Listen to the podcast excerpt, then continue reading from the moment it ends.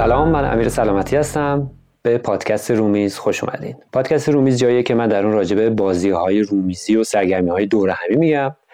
اگر راجع به این سرگرمی ها اطلاعات ندارین می‌تونید به سایت ما یعنی رومیزگیمز.ir برین و اونجا مقالات و ویدیوها و محتوایی که وجود داره ببینید تا بیشتر با این سرگرمی آشنا بشین. عنوان این اپیزود هست تاثیر سوپر استار که می‌خوایم بررسی کنیم ببینیم بازی هایی که سوپر استار میشن. اولا چرا همش ناموجودن؟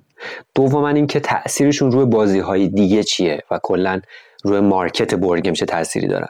قبل از اینکه شروع بکنیم این نکته رو بگم که محتوای این قسمت پادکست رو من از چند مقاله انتخاب کردم. یه مقاله ای از ناتان مک‌نر در واقع مؤسس Pandasaurus Games و همچنین از وبلاگ Stonemaier Games و از یه سری مقالات توی BoardGameGeek و بخش forum و کامنت های اون مقالات. یه نکته دیگه هم قبل از اینکه اپیزود رو شروع بکنیم بگم اونم این که این اپیزود رو در حالی داریم ضبط می‌کنیم که ویروس کرونا وارد ایران شده چندین شهر مبتلا شدن من جمله تهران. امیدوارم که همه ما مسئولانه از خودمون و محیط اطرافمون مراقبت بکنیم و کمک بکنیم به پیشگیری از شیوع این بیماری.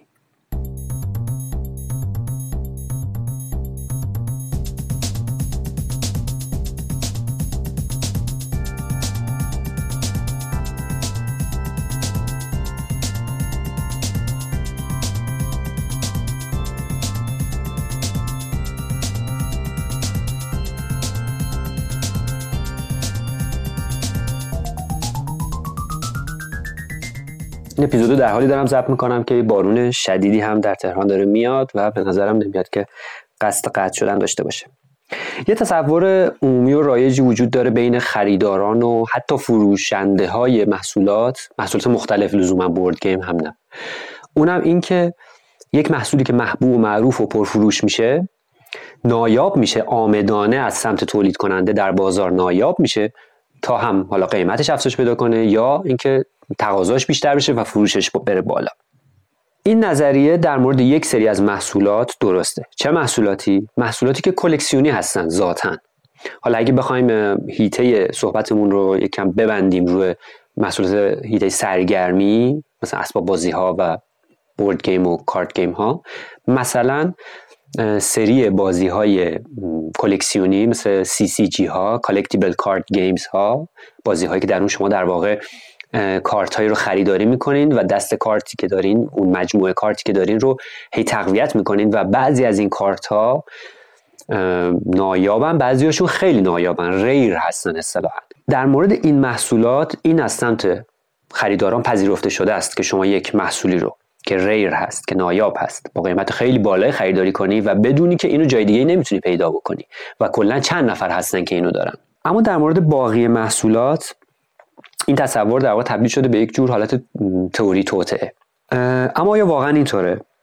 آیا تولید کنندگان محصولات حالا دیگه داریم به اخص راجع به بورد گیم صحبت می‌کنیم آیا آمدانه محصول رو نایاب می‌کنن تا تقاضاش بره بالا؟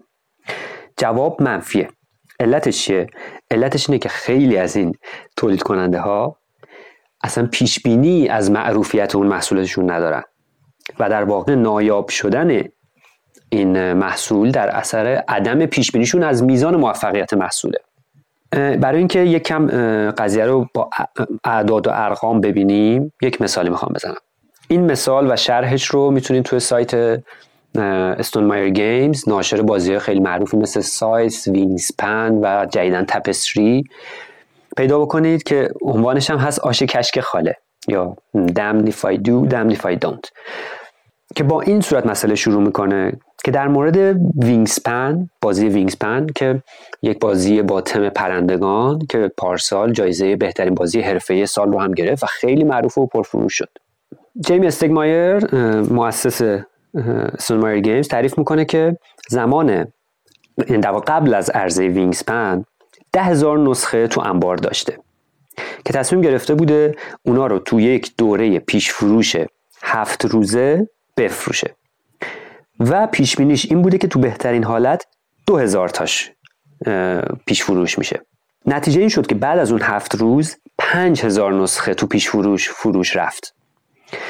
و این باعث شکایت پخشی ها و توضیح کننده ها شد به خاطر اینکه محصول کمتری به دستشون رسیده بود.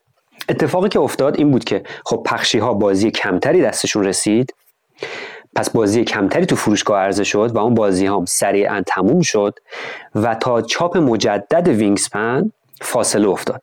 نتیجتا بعد از اون پیش فروش خیلی ناراضی بودن. پخشی ها فروشنده ها و خریدارانی که تو پیش فروش خرید نکرده بودن.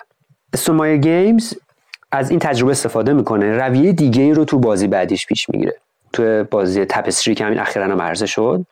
به گفته خودشون 25 هزار نسخه آماده می‌کنن تو انبار.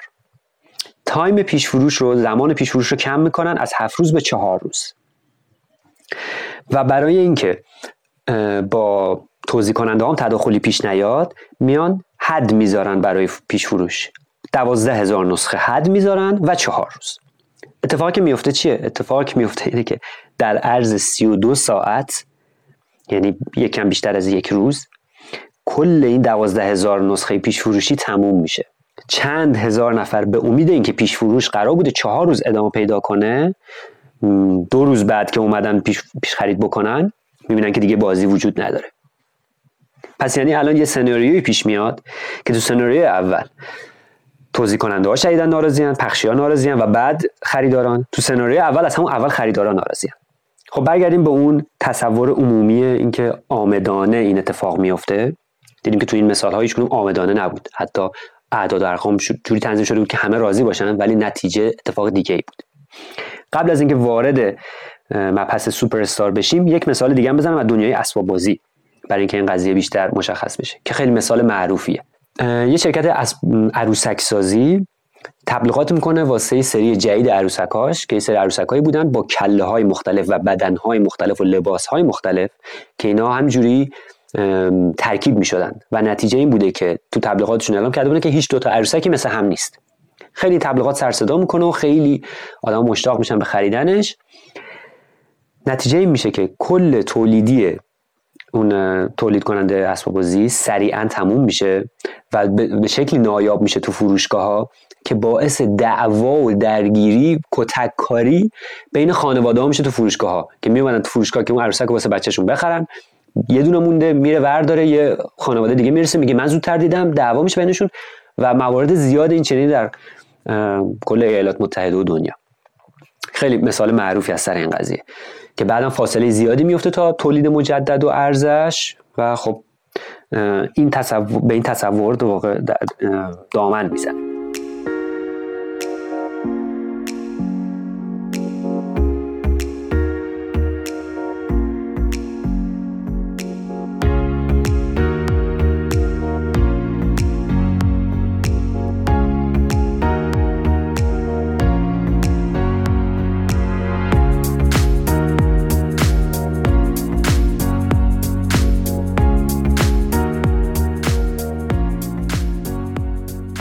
حالا بیایم همین موضوع رو برگردیم سمت board game ها. آیا board game ها عامدانه تولید کننده هاشون نایابشون می‌کنن که تقاضا براشون زیاد بشه و فروششون بره بالا؟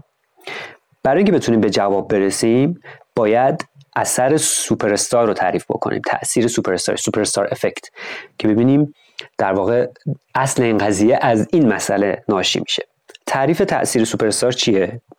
تعریفش اینه که اگر محصولی ویژگی متمایز و خاصی داشته باشه احتمالا درآمدش به شکل نامتناسبی بیشتر از اون ویژگیش خواهد بود. یعنی مثلا اگه ویژگیاش ده درصد باعث شده که متمایز باشه تو بازار 70 درصد به فروشش ممکنه کمک بکنه.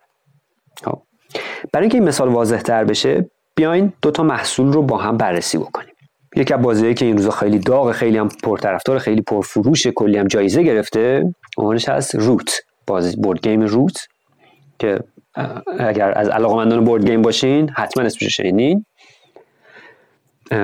که جوایز زیادی گرفت خیلی پرفروش شد و همین مسئله هم براش پیش اومده بود یعنی نایاب شده بود تو بره های بیاین تصور بکنیم که یه بازی دیگه وجود داره به اسم روت ثانوی.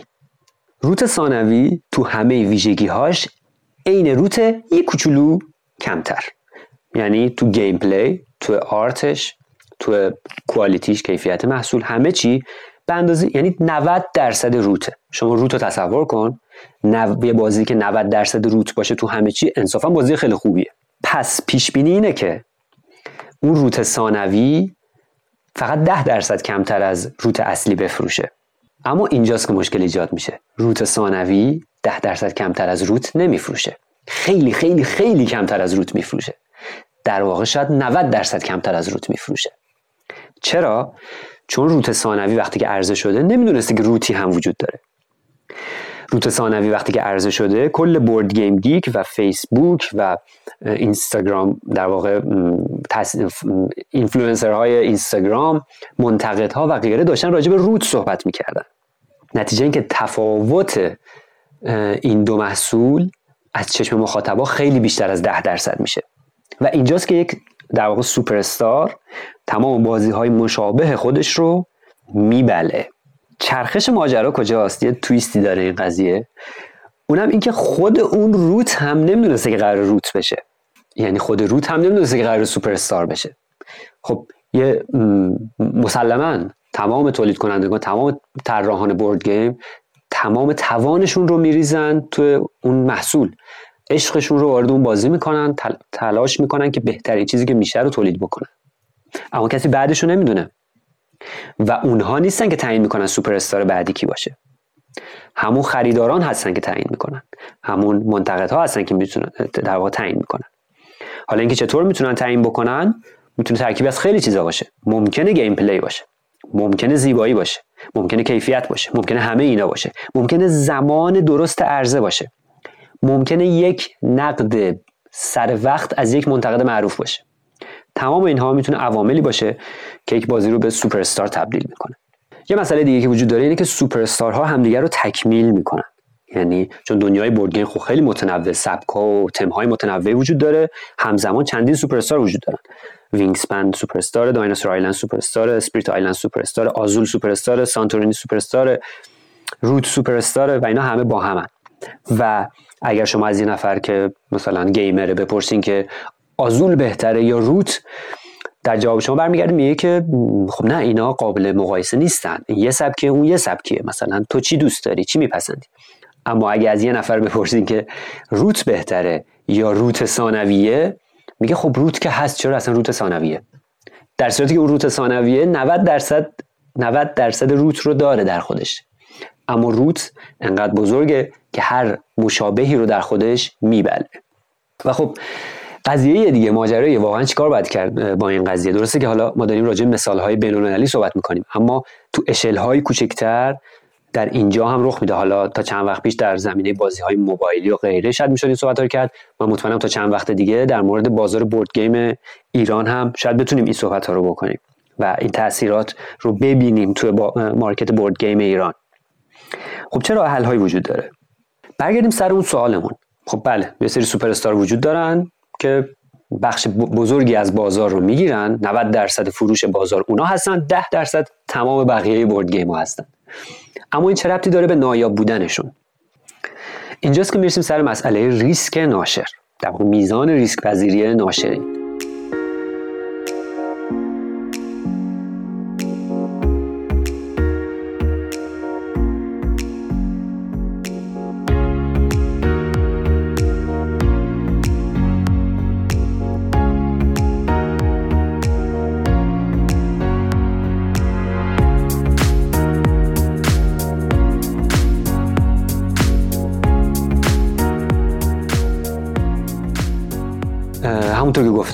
نه اون ریسک ثانویه می‌دونه که قراره هیچی از بازار دستش نیاد و نه اون روت اصلی می‌دونه که قراره 90 درصد بازار رو بگیره و سوپر استار بشه. اینا هیچ کدوم اطلاعی ندارن. ممکنه حدس هایی بزنن از میزان موفقیتشون. بر اساس بازی قبلی که منتشر کردن بر اساس سلیقه بازار بر اساس تقاضایی که وجود داره. اما هیچ وقت به طور قطع یقین نمی‌تونن تعیین بکنن. و مسئله سر پول زیاده. بیاین حساب کتابش رو با هم بررسی بکنیم. به طور معمول یک ناشر سی درصد از قیمت در پشت جلد سود می‌بره. حالا این عدد ممکنه بالا پایین باشه. بعضی ممکنه 20 درصد باشه 25 درصد باشه بعضی ممکنه بیشتر باشه. به طور متوسط ممکنه 30 درصد باشه. پس یعنی اگر یک ناشر 70 درصد از محصولی که تولید کرده رو بفروشه تازه سر به سر میشه و اون سی درصد بقیه میشه سودش. یعنی اگه هزار نسخه چاپ کرده باشه 700 تاشو که بفروشه تازه سر به سر شده. پس اگر 5000 تا تولید کنه باید 3500 تاشو بفروشه تا سر به سر بشه. اگه 2000 تاشو بفروشه یک ضرر کرده. خب این مسئله یعنی اینکه پس یک رویه اینه که من کمتر چاپ می‌کنم. چون مسلما فروش 700 تا بازی خیلی آسان تر از فروش 3500 تا بازیه. پس من 5000 تا چاپ نمی کنم 1000 تا چاپ می‌کنم که 700 تاش راحت بفروشم. marketing ش هم راحت تره تبلیغاتش هم کمتره. همه چیز راحت تره اما خب هزار تا بیشتر چاپ نشده. یعنی چاپ بالا ریسک خیلی بالایی داره. حتی اگر پیش بینی می‌کنین که بازیتون Root ه. مثلا میگم اگر Root می‌دونست به طور قطع اگر مثلا پیش فالگیر رفته بود فالگیر بهش گفته بود که تو بازی سوپر استار بعدی خواهی بود در این صورت بله ده هزار تا زدن منطقیه که هیچ صد هزار تا زدن هم منطقیه. خب ولی مثلا اینجاست که آیا روت ثانوی هم می‌تونه اینطور فکر کنه؟ روت ثانوی هم داره بررسی می‌کنه می‌بینه من به اندازه 90 درصد روت خوبم پس من بازی موفقی خواهم بود. اما اینطور نخواهد بود. پس هیچ کدوم نمی‌تونن ریسک بکنن چون هیچ کدوم نمی‌دونن. حالا بیایم با عدد رقم دقیق تری بررسی کنیم قضیه رو. فرض کنید که من یه بازی دارم که 100 هزار تومان قیمت مصرف کنندش و دارم این بازی رو با 50 درصد تخفیف به توضیح کننده میدم. پس یعنی من هر نسخه از این بازی رو دارم 50 هزار تومان به توضیح کننده میفروشم. حالا برای اینکه ببینیم ریسک چقدر می‌تونه بالا باشه اگر من ده هزار نسخه از این بازی تولید کرده باشم یعنی 250 میلیون تومن هزینه تولید کردم. و اگر فقط 3000 نسخه از این بازی فروش بره 3000 تا 50000 تومن به من برمیگرده میشه 150 میلیون. یعنی با فروش 3000 نسخه من 100 میلیون ضرر کردم. چرا؟ چون 10000 نسخه تولید کردم. پس می‌بینید که چقدر ریسک ناشر می‌تونه بالا باشه و تازه ما داریم راجع به تومن صحبت می‌کنیم. به دلار تمام این قضایی قاعدتا متفاوت خواهد پس حتی روت هم حتی اگر پیش بینی کنه که بازی موفقی خواهد داشت نمی‌تونه ریسک کنه و تو چاپ اولش تعداد زیادی چاپ بکنه. پس چیکار میشه کرد؟ پس ریسک ناشر که خیلی بالاست. آیا جواب پیش پخشی هاست؟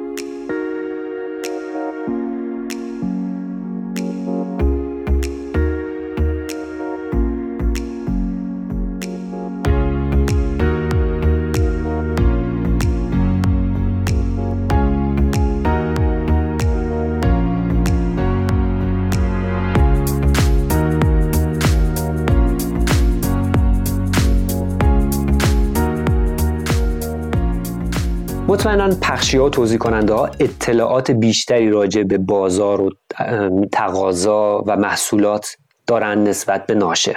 چرا؟ چون با ناشرین مختلفی کار می‌کنن از عناوینی که قرار بیاد اطلاع دارن.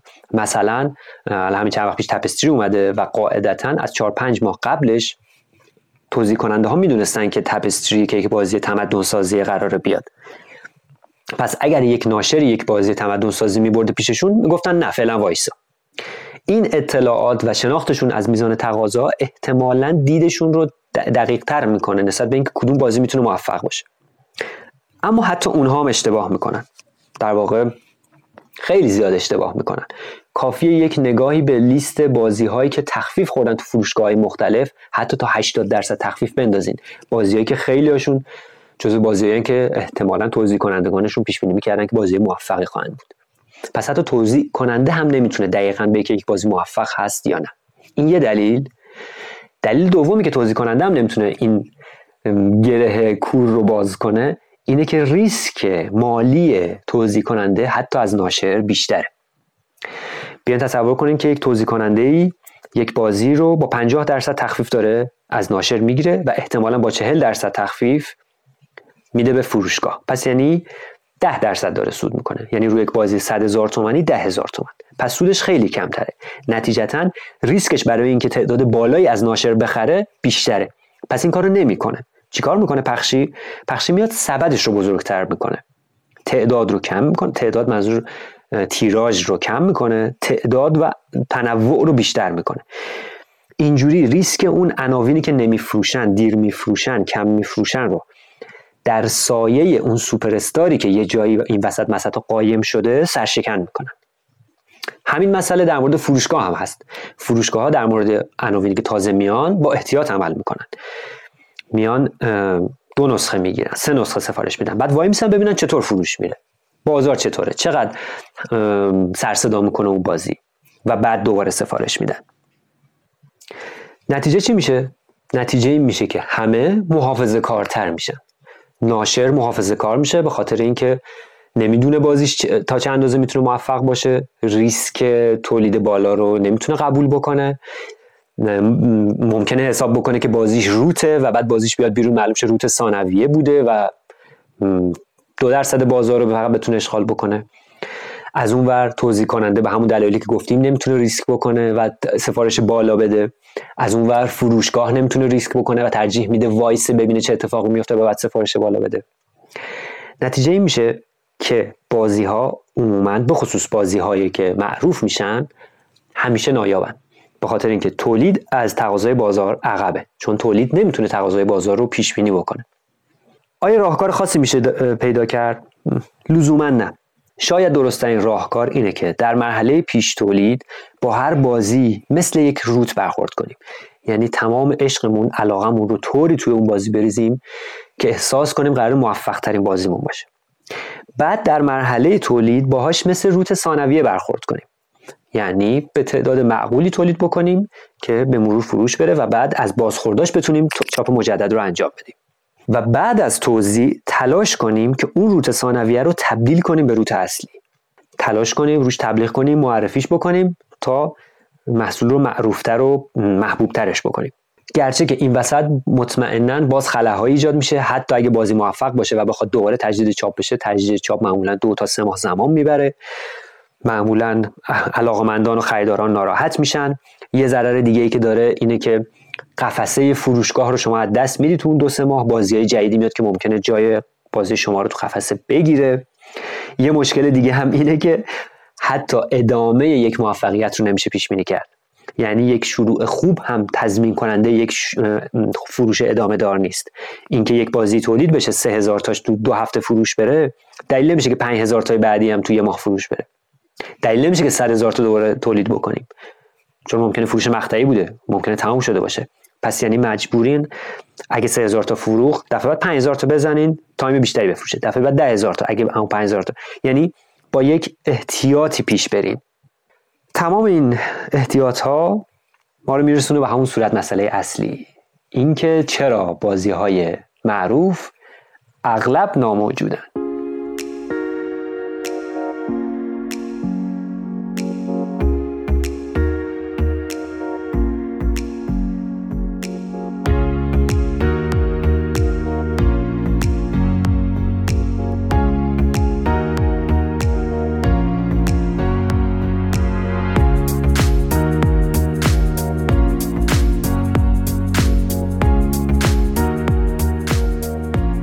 اینم از مسئله تاثیر سوپر استار یا آش کشک خاله به هر حال هر business ی هر کسب و کاری مسائل و محدودیت های خودش رو داره.